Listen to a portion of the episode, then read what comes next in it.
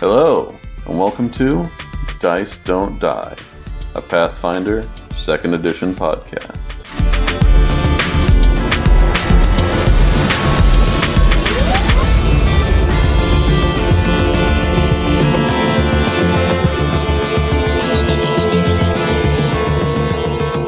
Hey, welcome to the first ever episode of the Dice Don't Die Deep Dive. And tonight, we're talking about the ever-righteous and holy warriors, the party poopers known as the Champion. I'm Chad, and here with me tonight, we have Beth. Hello. David. Hey, everyone. And Sarah. Hi. So, I was looking through some of the Paizo forum posts this week because I'm pretty new to Pathfinder even in general. And I found this really neat thread. It's called A Place to Be Happy. And basically, it's just a thread of what everybody really loves about Pathfinder 2nd Edition. I love that the first thing that he says in this is, welcome to this thread. He's like, welcoming us all into his home while we talk about joyful things. It just makes you want to like make a cup of tea. Is this just an escape from the negativity on the forums? Yeah, I think so. Oh yeah, it says it right there. Intended to be a happy place when all the negativity and the other threads has got you down. That is beautiful. So I would like to point out this is an older post. It is from August. And as it's right now, the end of October. But I really do like this thread. And if you start reading through it, it really is just a thread of happy. Oh, nice. Somebody mentioned the monk forest stance. That's another way to become a tree. David, I'm starting to think your lifelong goal is to become a tree. Just for my characters. Are you sure about that? Yeah. There was some hesitation. Right. So, to me, this post reminds me of Marie Kondo, where she talks about, does it spark joy? Does this thing in Pathfinder, whatever it is, what sparks joy? And you'll see as you kind of read down, a lot of people are talking about the character creation process not being overwhelming, and that for them is the joyful thing that they're bringing to this, or that the thing that makes them happy. I appreciate it. I think it's great. I mean, I love character creation. Like, mm-hmm. If I would honestly play this if it was only character creation. Yeah. There's actually a board game about that. I'll have to find the name of it and send it to you. You should. I would love that. Mm-hmm. Yeah. It's all about building your character. I mean, that's where we get our concepts, right? We sit down, we start flipping through the book. We're like, oh, this looks really cool. Or, oh, I've got this great character idea. And it's nice to be able to put those on to the page and to make that be an enjoyable process. Someone said that Pathfinder 2 is a happy medium between Pathfinder 1, which a lot of people consider a crunchy system or really rules heavy, and then 5th edition, which is not as many options. So Pathfinder 2, this person was saying, is a happy medium for them, which is kind of cool. Yeah, I can see that. I really like this forum post. I know that in terms of the internet, it's not going to get much traction anymore since it's from August. But I really hope that you guys go out there and when you're having a rough day or you need to kind of remind yourself, you know, why you really liked or got excited about Pathfinder, you go and read this. Maybe we should make this post again now that like people have settled into it a little bit. Maybe somebody did post. I think the most recent post is from October 24th. And it's about the barbarian instinct features. Hmm. They say, Fists of Flaming Fury, here I come. Gotta love that alliteration. That's great. So let's get into the champion, guys. So first, let's talk about sort of how it feels to play champion, or just sort of like what is the role that you're trying to play as a champion. You know, when I think of a champion, I think of like some kind of holy knight, holy warrior, you know, big sword and shield, heavy armor, that kind of thing. Mm-hmm. Obviously, with the holy warrior, you have usually some kind of divine powers granted by your deity or whatever. But I mean, I've never played as a champion. If we're talking strictly the Pathfinder 2 champion, I absolutely did play one for a little bit. I've created a couple of different concepts, and I do like it. I have also played in Pathfinder 1 and D&D 3.5 and 5th edition. Ooh. You'll notice I did skip 4th right there in the middle. I played it for a little bit, but not a paladin. So in 3.5 and 5th edition in Pathfinder 1, the champion was called the paladin, and I played that quite a bit. Mm-hmm. I absolutely hated it. Oh. And you didn't like try to kill your character off? Oh, I mean, I tried. I had a dwarven paladin, man. She just would not die. I don't understand. Dwarves are so resilient, though. I know. They really are. How rude of them. I think for me, it always comes down to this idea of a holy, righteous crusader. And I've always struggled with that in terms of playing a paladin. So a lot of people, they don't like rogues in their party. Well, the rogue is always going to steal from me. Or the paladin is, you'll hear a term called lawful stupid. Which is one of my favorite terms, which is that, you know, they make these dumb decisions because it's the right thing to do. And I just could never get behind that. So when I created my Pathfinder 2 champion, and we're going to talk a little bit later about the different options, but the options that I chose were sort of against the grain on that.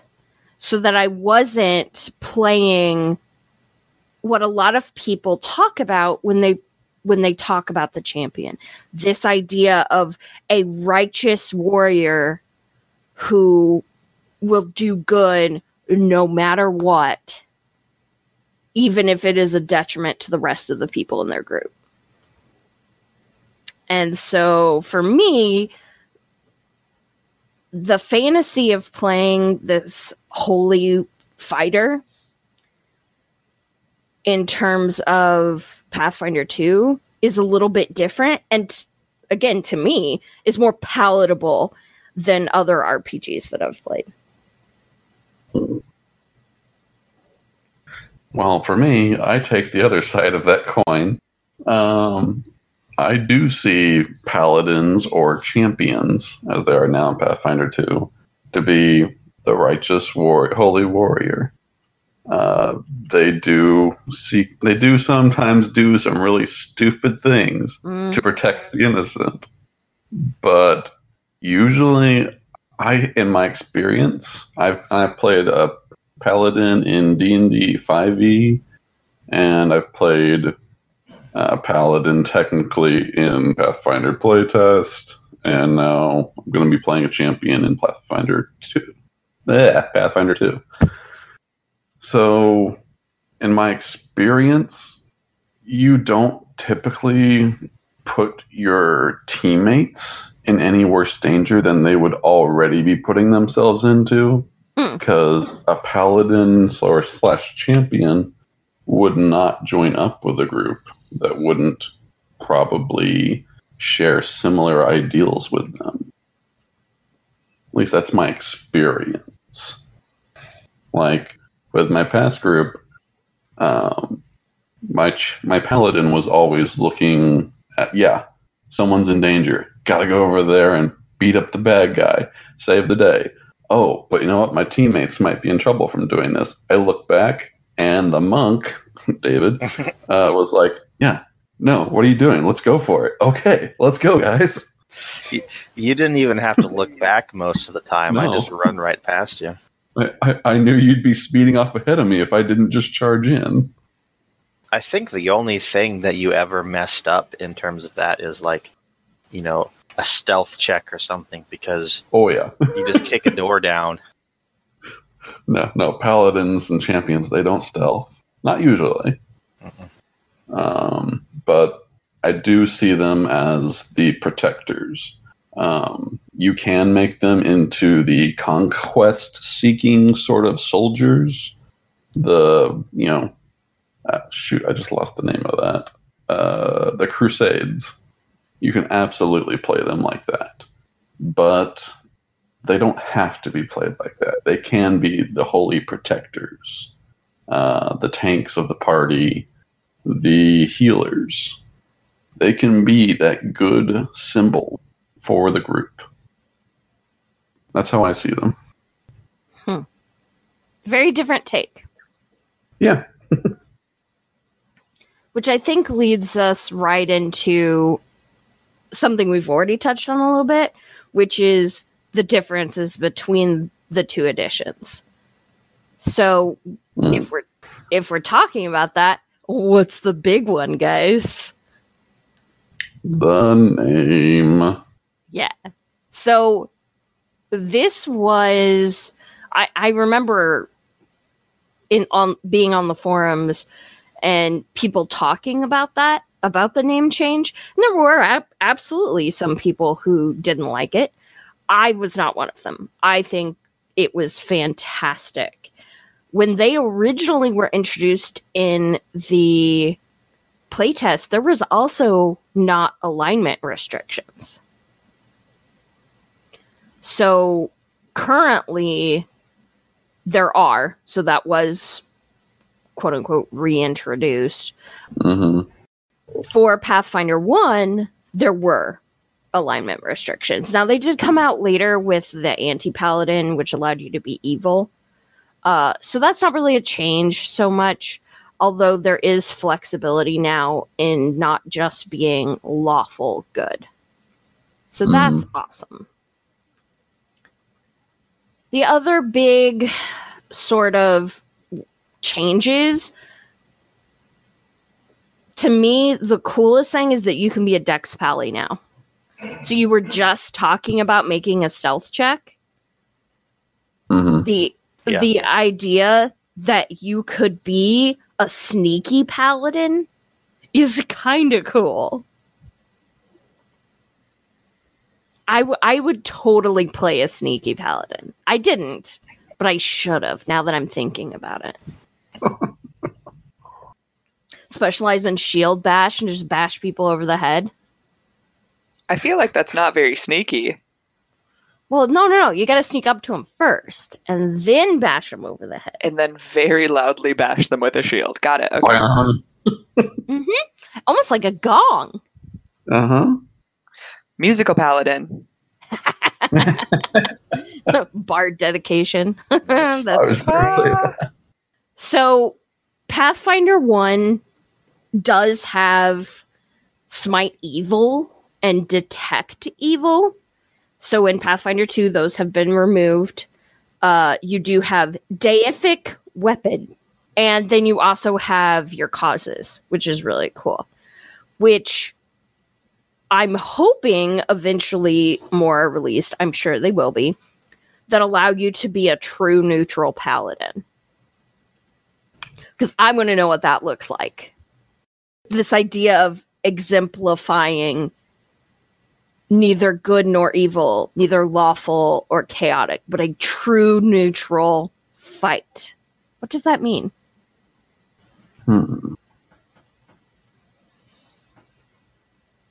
Apathy?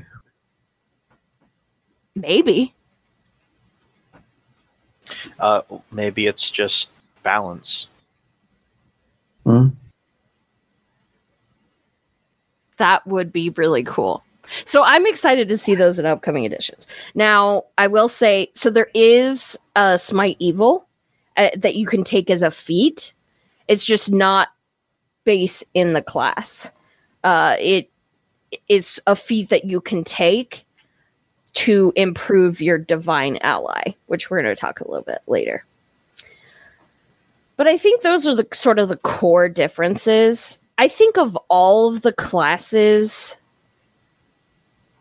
at a surface level, this is the one that has changed the most between first edition and second edition.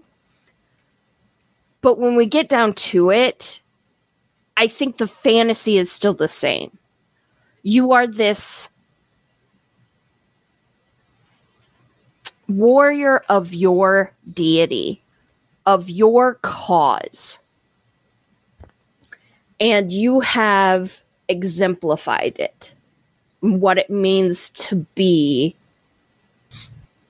whatever your cause drives you to be. So I don't know. I think that when it comes down to it, first edition and second edition is just offering more flexibility of what type of champion you want to be. Which is cool. Yeah. Yeah, absolutely. So just from listening to this, I don't think I would ever be able to play sort of a regular champion. Like, I think I would have such a hard time not making my champion be like just a pompous, holier than thou rule follower. And I don't know what that says about me. Me either. Oh, geez. Let me tell you, I've played with those types of paladins. They're not Beth's favorite. They are not. But then again, I like flexibility, right? To me, many times when you are lawful good in the way that it is portrayed, I feel like some of that flexibility is taken from you. I had a friend who once explained paladins in a way that I liked a lot better. So his idea of a lawful good paladin was his code of honor. So he had the laws and code that he followed, and that wasn't necessarily the standard or the way that everybody plays it. Mm-hmm. And so that was kind of interesting. He definitely took sort of lawful from his deity versus from like cultural laws or like local laws. He would break laws if he thought his deity would approve of it, because that's the type of lawful that he was. Yeah. And I think if I were to play a champion, that's the kind of champion that I would be playing. I guess then it comes down to, do you define good as from like a neutral standpoint in sort of society, or do you frame it from their own point of view? Like, from your character's point of view, they're lawful good. They're advancing their cause. They're doing, all of the right things for the good of their faith and for, the rest of society. But what if society doesn't see it that way? That's a very good question. Does that make you lawful evil? So then you couldn't be a champion anymore. I think it would depend on your deity, right? Because that is literally where you're getting your power from. So if your deity says what your code is, the things that you can and cannot do. Now, once we get into the actual options of a champion, there are things that all champions have to do. There's the champion's code, which is kind of interesting. That's like in the rules, is this champion's code, which is there are tenets shared between all alignments. And then so alignments even add some new tenets to it. Right. It's a set of rules that you have to follow, and if you break some of those tenets, your GM has the right to cut you off from your deity's tie, your deity's connection. Like, your deity's just like, dude, you have been doing horrible things. I no longer want anything to do with you. I will say it currently is the tenets of good. So eventually, I'm hoping we get the tenets of neutral and the tenets of evil. Right. That'll be pretty interesting. So those are pretty limiting, I would say. But the number one thing is you would not perform things that were anathema to your deity. So, like, the best example I have of that is Cayden Cailean, one of my favorite deities in Pathfinder, like, period. He was a mortal who went through trials and became a deity so that he could get laid. He's freaking great. He's the god of drinking, essentially. Goals. Right? But one of his anathema is owning slaves. Like, the moment that you do that, he's like, nah, brah, I don't want anything to do with you now. And so I was actually a paladin of Cayden Cailean, and the idea of owning slaves or even not allowing people to make their own choices was just wrong to me. Like, it didn't sit right. I hated it. So that is, to me, that's pretty cool. Yeah. So if that's the case, then me breaking into a slaver camp, breaking out a bunch of slaves, I don't think it's going to be a problem for me. Even if that is a quote-unquote legal thing to do. Or lawful, excuse me, not legal. Lawful thing to do. So, yeah, he is really one of my favorite deities in Pathfinder. Sounds like a neat deity. Yeah. He's a funny dude. So, since we're talking about my champion that I played for a little while was a goblin. What?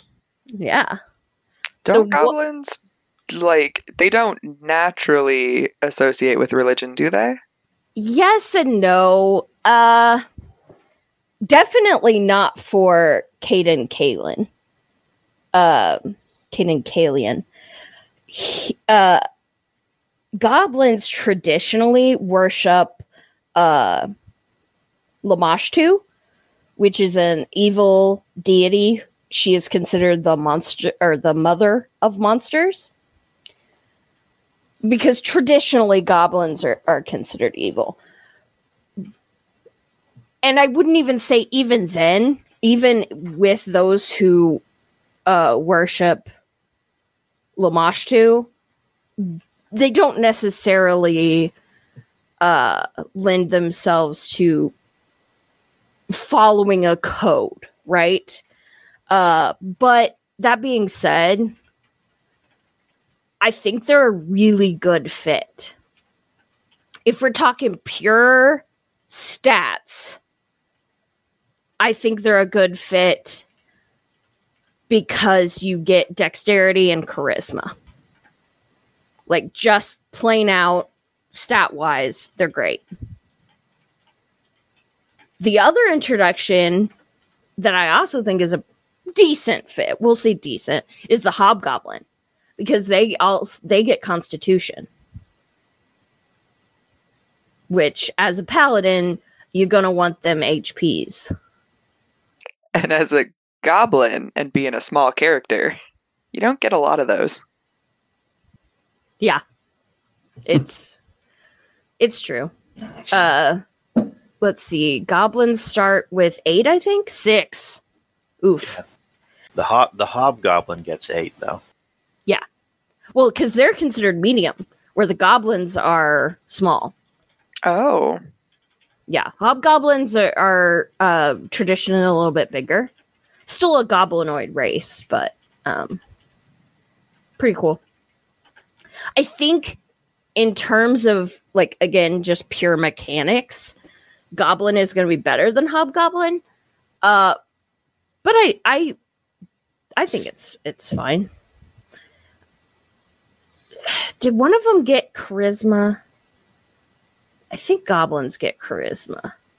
Dexterity and charisma. Yeah, so if you were really wanting to focus on focus spells, see what I did there?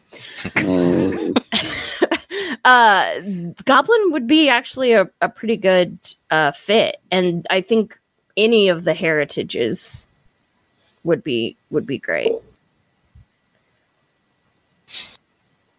What other like heritages do you think, or ancestries do you think would be a good fit? Well, I'll go with my usual take that a human can do anything. Yeah, but I hope you can hear me rolling my eyes at you. Oh, thank goodness! I'm glad I'm not the only one. But I really can hear that. But one specific thing about this though is that I feel like the half orc, feat that you take as a human, like it really fits for the champion type character. You're talking about the human heritage, the half orc heritage. Heritage, that. Yeah, heritage. Mm-hmm. Yep, the half orc heritage. Yeah, that yeah. I actually really agree with you there because. You get 2 free ability boosts anywhere, right? So half elves and half orcs are going to be pretty, flexible. That's the whole thing with humans, right? Yeah. But I also think that some of the feats that they get, that the half orcs get, are pretty cool too. So I think that it lends itself well to the type of paladin that is in the nitty-gritty of the fight, if you know what I mean. Right. Definitely starting more fights than... Or maybe finishing more fights than starting. I can agree with both of those. I like the angle from a half orc, sort of what it contributes, story wise, how to build your character. Because a half orc, it either if they have become a good paladin or a good champion, then either they've been living amongst humans and sort of been outcast. Yet still are this good warrior that wants to protect people, or they had been living with orcs and somehow have this like path of redemption storyline that you can work off of. Yeah, there's a lot to work with there. Yeah, I absolutely agree. That now I'm building a half orc champion in my mind. Oh, I already have one built. Really? Yeah. That's okay. I'm building a half-orc rogue, so... Ooh. All right, we're not here talking about the rogue. Stop it. No. All right, go on. So when we're talking about a half-orc champion, which of the three types of champions would they be? Because there are more than one type. Yes. See, mine is a redeemer. So what does the redeemer get that makes it special? So the redeemer, you know, they all get an ability to sort of shield an ally from damage.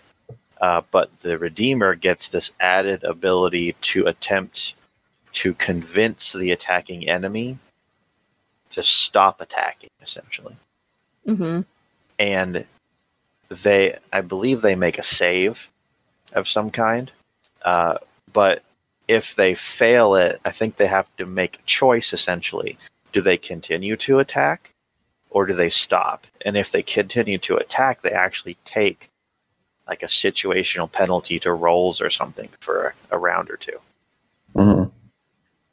So it's like they, you know, they're made to feel bad about their actions. Mm-hmm.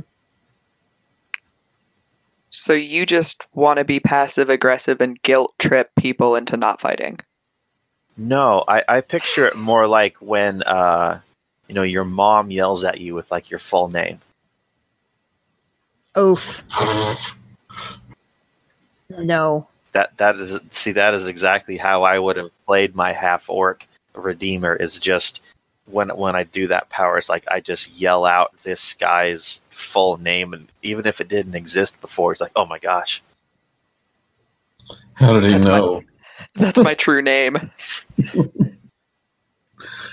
No, you see, I would have said that a half orc. I mean, just for what we were talking about earlier, you know, probably was cast out of the people, was an outcast amongst people. Mm-hmm. I would say he's probably actually a liberator. Gosh, I love the liberator. Yeah. The chaotic good champion is so good. I think that is the most interesting of the three. I 100% agree. Absolutely. Well, I would say it's because he would find orcs like holding up prisoners, and to try and at least show that this champion belongs amongst the people, they would go and liberate these slaves from the other orcs. It makes sense to me, at least story-wise. Yeah. Absolutely. So the last one, I feel like we have to talk about it, is the paladin. I mean, I could see a half-orc being a paladin. I mean, of course. Any concept is going to work. I do like that they took sort of a nod of, okay, look, we're renaming this class.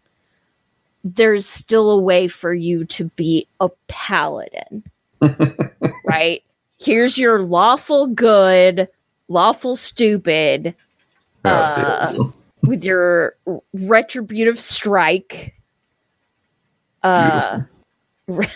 Sure. All right. The ability to hit somebody after they hit your friends. Yeah, that's great.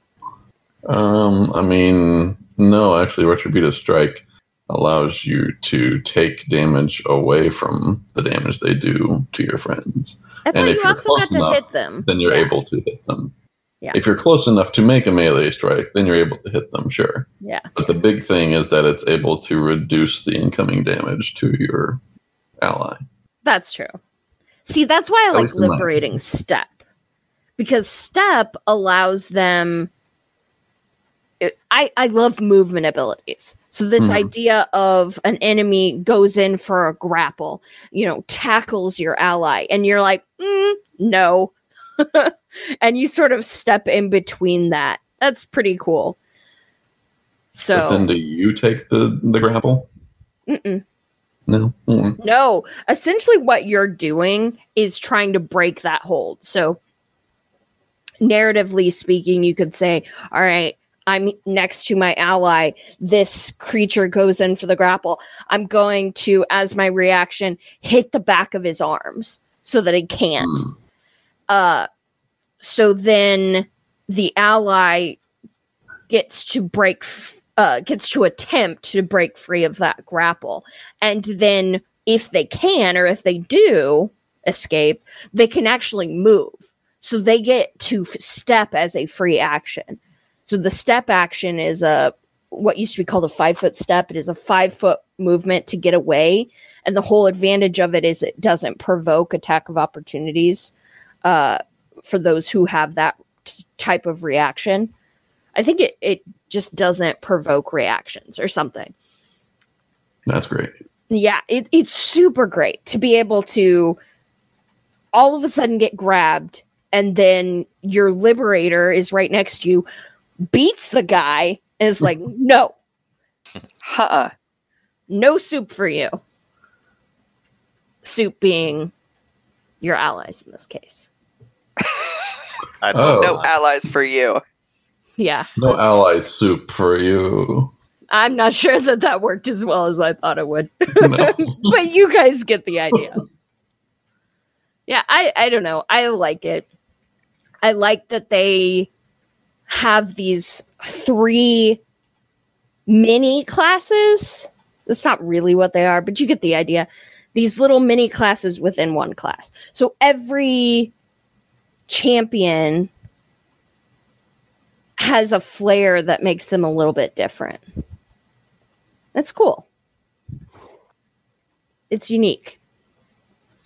And I can't wait for more of them to come out.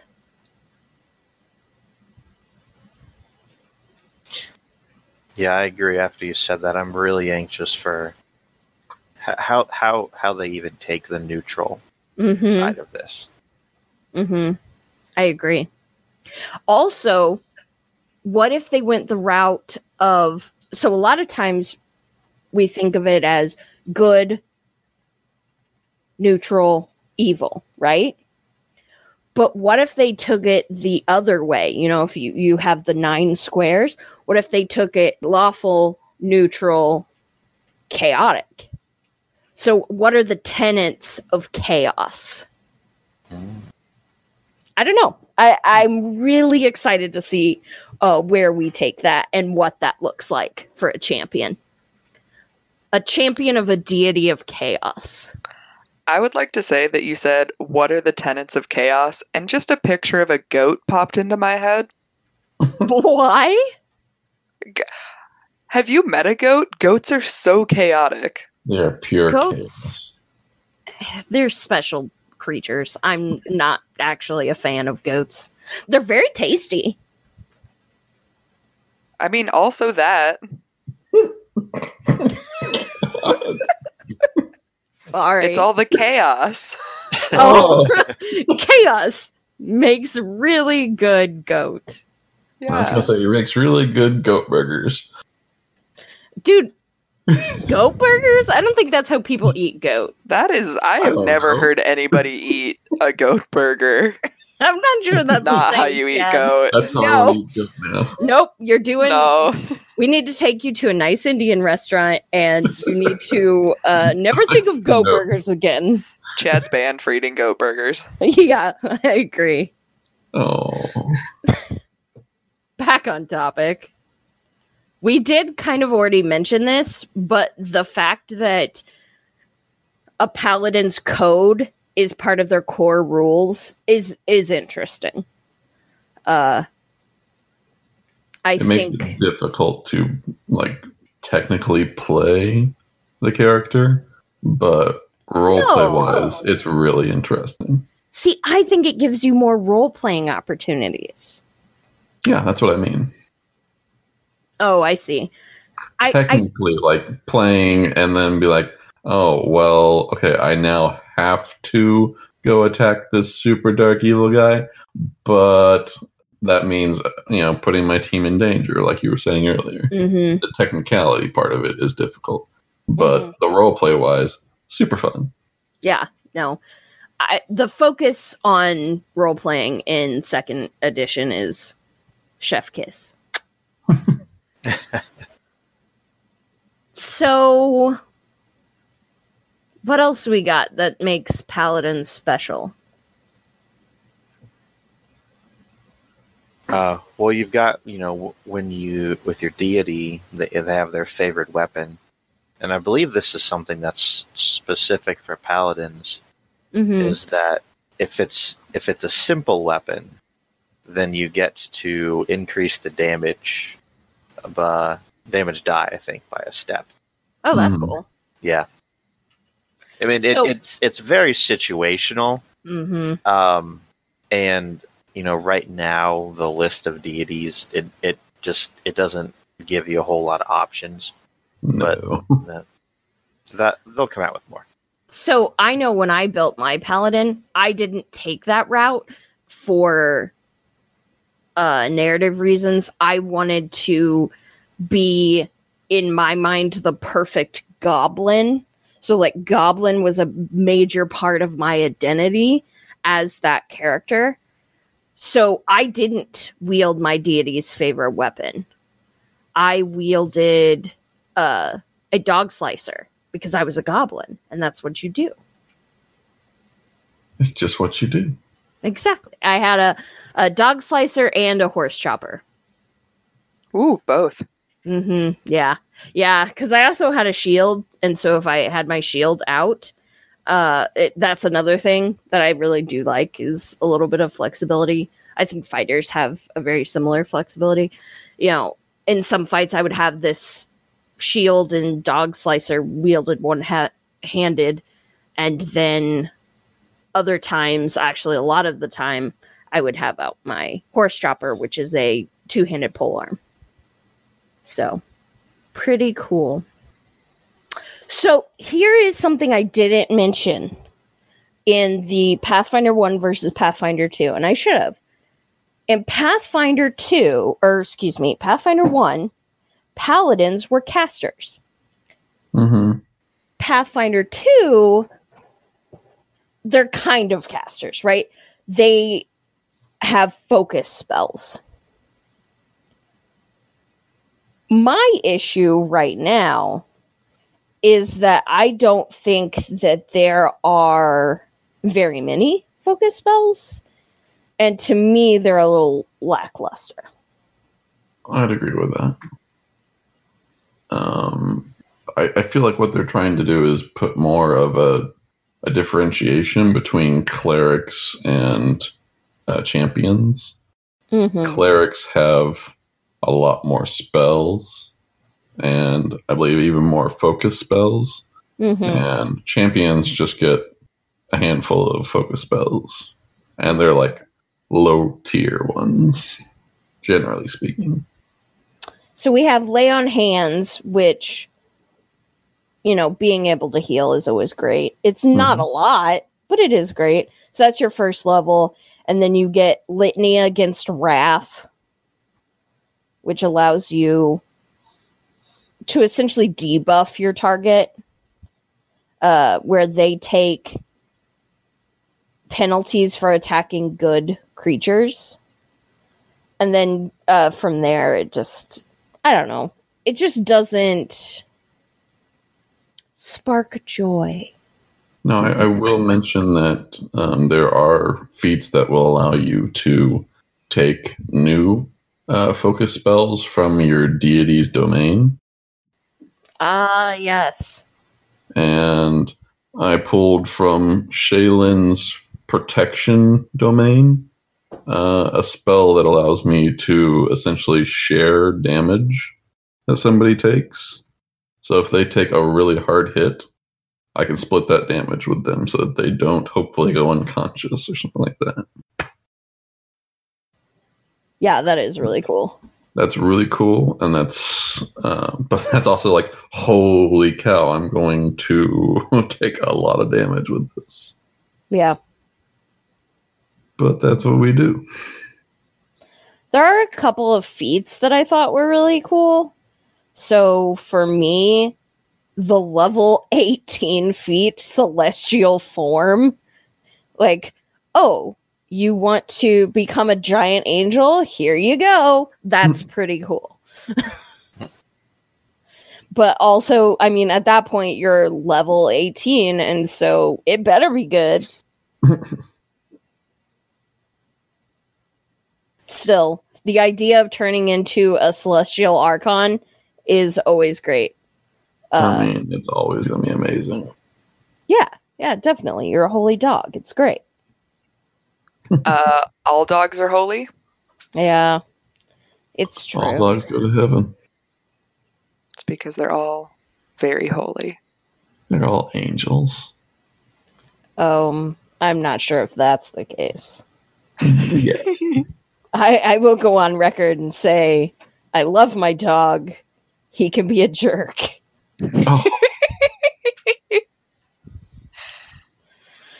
I will say another kind of weird feat for the champion would be Celestial Mount. It is an upgrade to one of the champion's features, but it makes it so that your divine steed now essentially gets angel wings, and it can speak celestial. So that means both you and your mount can fly, because like it can fly with you on it. That's not bad. Mm-hmm. What level do you get that at? That's a level 20. Oh, okay. So good luck talking to angels until then. Yeah. All right. That's a little lackluster. When do you get the Divine Ally? Divine Ally, I believe, was level 3. Okay. So that's where... So your Divine Ally, you can actually get to choose. Mm-hmm. You choose between a weapon spirit, a shield spirit, or a steed spirit. So in that case, what you were just talking, the feat would be if you had chosen the steed. Mm-hmm. Which that's actually a really interesting feature. I like it a lot. It lets you really customize like how you want your character to feel. Mm-hmm. With the weapon one, you get to choose different effects that your weapon will have each day. The shield one, I believe it makes the shield more durable. And then, of course, the steed one, you get to basically just poof, materialize yourself a steed. That is cool. Mm-hmm. So the last thing that I wanted to talk about in terms of the champion would be the dedication. So let's say I'm another class, like a cleric maybe, or a fighter. But I decide that I want to multi-class into champion. You can do that at second level by taking the champion dedication. And it does give you some cool stuff. I think in terms of dedications, the champion one is a little... Again, the thing I keep coming back to is a little lackluster. So you get all of the drawbacks, right? You're bound by your cause. You're bound by the champion's code. You're bound by your deity's anathema. And you get light, medium, heavy armor proficiency. You get religion. And another skill that's up to whatever deity you have. And you get the champion class DC. Like, to me, I just don't know if that's enough. Now, obviously, taking the champion dedication opens up other feats that allow you to get, like, Divine Ally at level 6. Basic devotion, which gives you a feat, like other things, it opens them up. But in terms of a champion dedication, I just don't see myself doing it. I don't see myself multi-classing into champion. Mm-hmm. Yeah, I can agree with that, because you don't even get the champion's reaction unless you take another feat. and that's a 6th level feat. So now you're already 2 feats in just to get a reaction. Yeah. I just think that there would be better feats out there. Now, that being said, I'm sure that there are some really cool concepts that would be awesome. Don't get me wrong. I'm not telling anybody that they shouldn't do this. It's just for me, I don't think it's worth it. I'd agree with that. I mean, it gets you trained in all armors. That's, I mean, as far as just a feat goes, that's not bad. Yeah, but I also have to be a holy warrior and follow my deity's code. Aren't fighters also proficient in all armors? Sure, so but not all the classes are. Say you're a wizard. If you're a wizard and you want to take a champion dedication, I mean, that's a multi-class right there. Mm-hmm. Yeah, I my wizard could be a champion of Nethys. That would be interesting. I kind of want to see that actually now. All right. There's good role play options with it. But if what you're looking for is proficiency in all armor, then I'm saying you could go fighter instead of champion. Yeah. Because you don't get the shackles that the champion does. Yep. Yeah, it sounds like it would be more of an exercise in role playing and sort of creativity on how you can get around all of the rules that you have imposed by being a champion. Right. So I know that we talked a little bit earlier about Cayden Cailean. His edicts are drink, free slaves, and aid the oppressed. Who can't get behind that, right? It's great. A+. Right? His anathema is waste alcohol, be mean. You cannot be mean when you're drunk. And again, own a slave. Those are his anathema. He's really cool. If you ever get a chance, maybe one day we'll do a deep dive on his background. Because I know I made it kind of simplistic of he wanted to get laid. That's only one of the sort of quote-unquote rumors. There were a lot of possible reasons he went and did it. And he still did it. He still went through these trials. Anyway, this is totally off topic. Go read everything about him. He's amazing. You did mention Nethys. If you chose Nethys, that would be seek out magical power and use it. Yeah, a wizard definitely. Seems good for a wizard. And then your anathema is pursue mundane paths over magical ones. So this is you want to light a candle, buddy. You're going to use magic to do it. Fireball. Yes. Oh my gosh. Okay, I hadn't thought of it that way, but yeah, I'm on board now. Oh jeez. David's next character. Imagine playing a wizard where you have to use the highest level spell for anything that you want to do. Oh no. Dude, by the end of the day, though, you're going to have only cantrips. Oh, you're going to be burned out so quickly. Right? Oh, man. Sorry, guys. I don't have any fire cantrips prepared, but I do have a 7th level fireball. Everybody stand back. Or get a little closer. No. Really watch the magic happen. Bam! Oh, no. This is terrible. Something horrible has happened. I'm going to think about this for when we do wizards. Yeah. Oh, well, definitely. Definitely. Well, anything else we want to say about the champion? They're the best known party poopers. That's all I got. No. I mean, yes, probably. Yeah.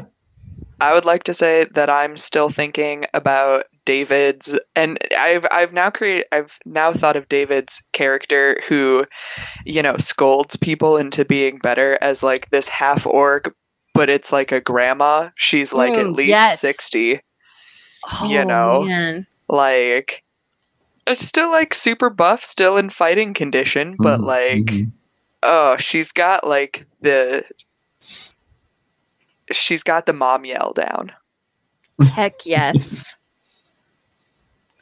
And now I'm terrified of that champion. Okay.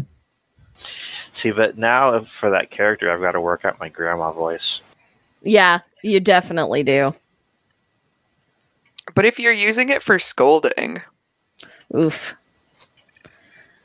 Now I want to see a spell called Scold.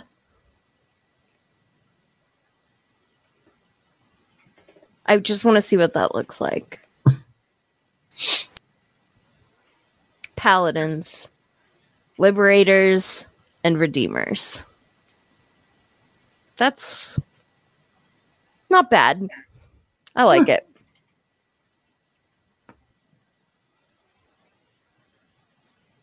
What else we got on the agenda today?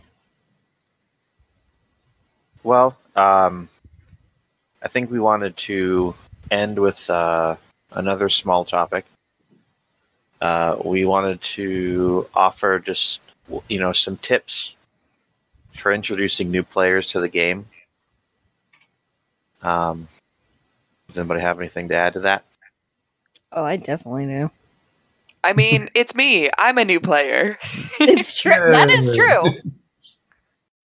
I know this is putting you on the spot a little bit, but what is your role-playing history? So...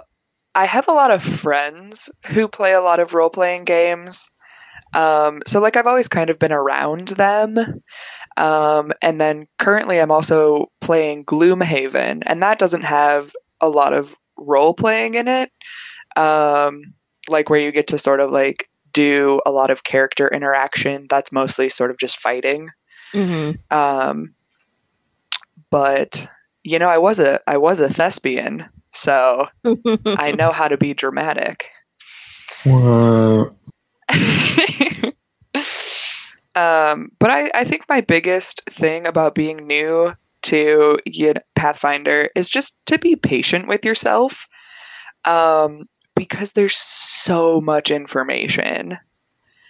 Like, you know, you could spend years down the rabbit hole of literally any aspect of this game. So, you know, I certainly don't know everything or even most things. And that's why it's important to ask questions. Yeah, I can definitely get behind that. And, you know, hopefully your DM is friendly. I would hope so. For me,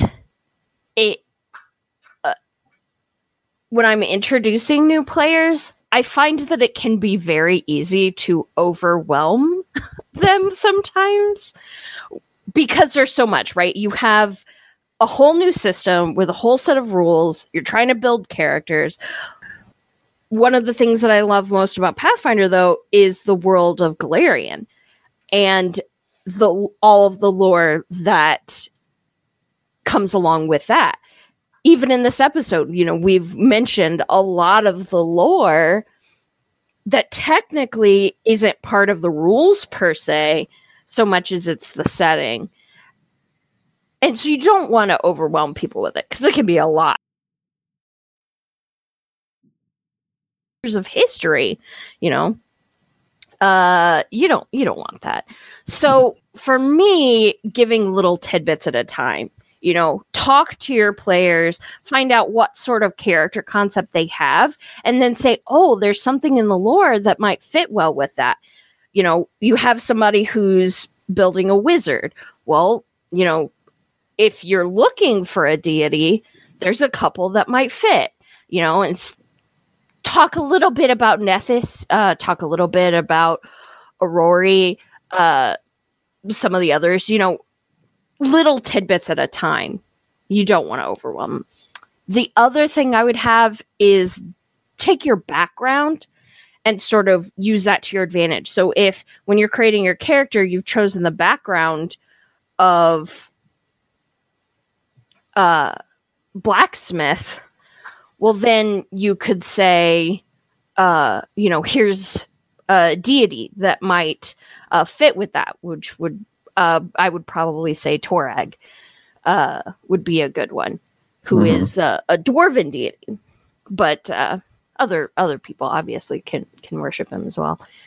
The other thing you can do with backgrounds is if you're running a adventure path, the backgrounds that come with the player's guide typically have little tidbits of lore. So I've talked a lot about tidbits of lore, but you also don't want to go too much over on rules too. So yeah, just small digestible bits.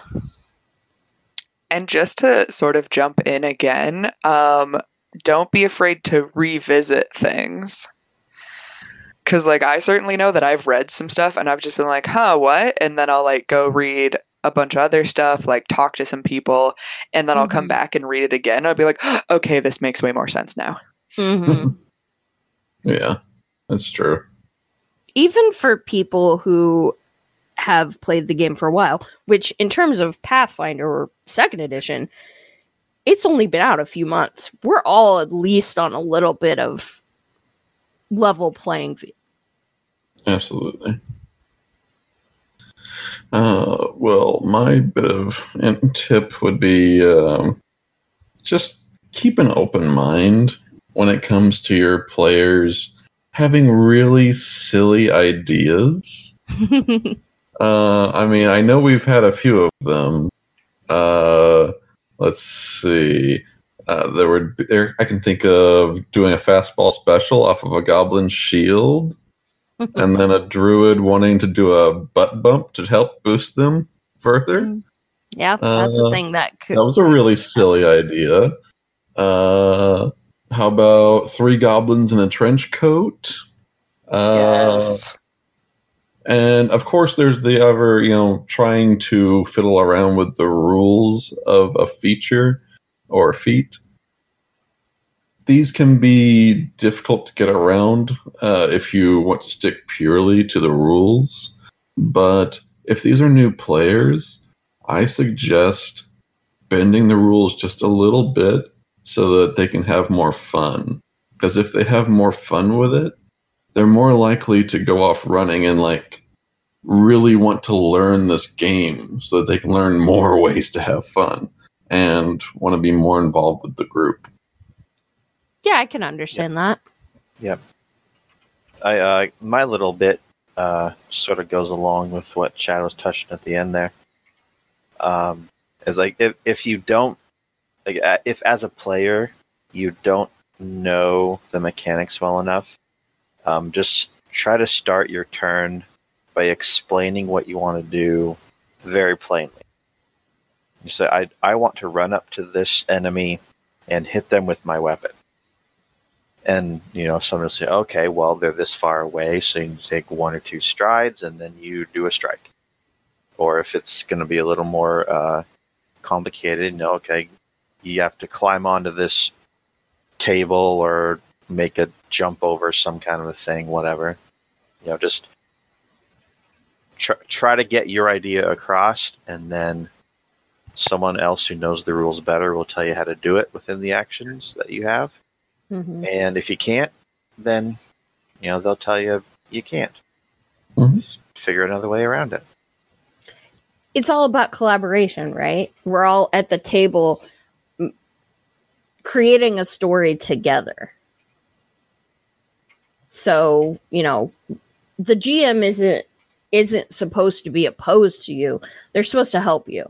And sometimes that's explaining what you could do or giving you other ideas that might work. Yep, Totally agree. Yeah. Well, I think that's it, guys. Yeah. So, Chad, you want to take us out? Well, I would love to. Oh my gosh. All right, guys, this has been our first deep dive of Dice Don't Die. I would like to thank Paizo, of course, for creating Pathfinder. And I would definitely like to thank all of our fans for listening. Guys, it's been wonderful talking to you.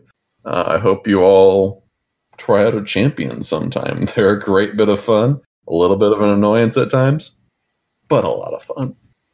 And I think we'll leave it right there, guys. So thanks for listening. And remember, dice don't die. But player characters do.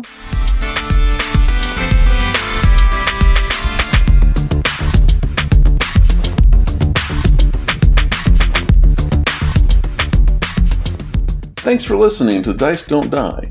Hey, if you like what we do, please visit us on Facebook, Twitter, and Instagram at Dice Don't Die, or email us at dicedon'tdiepod@gmail.com.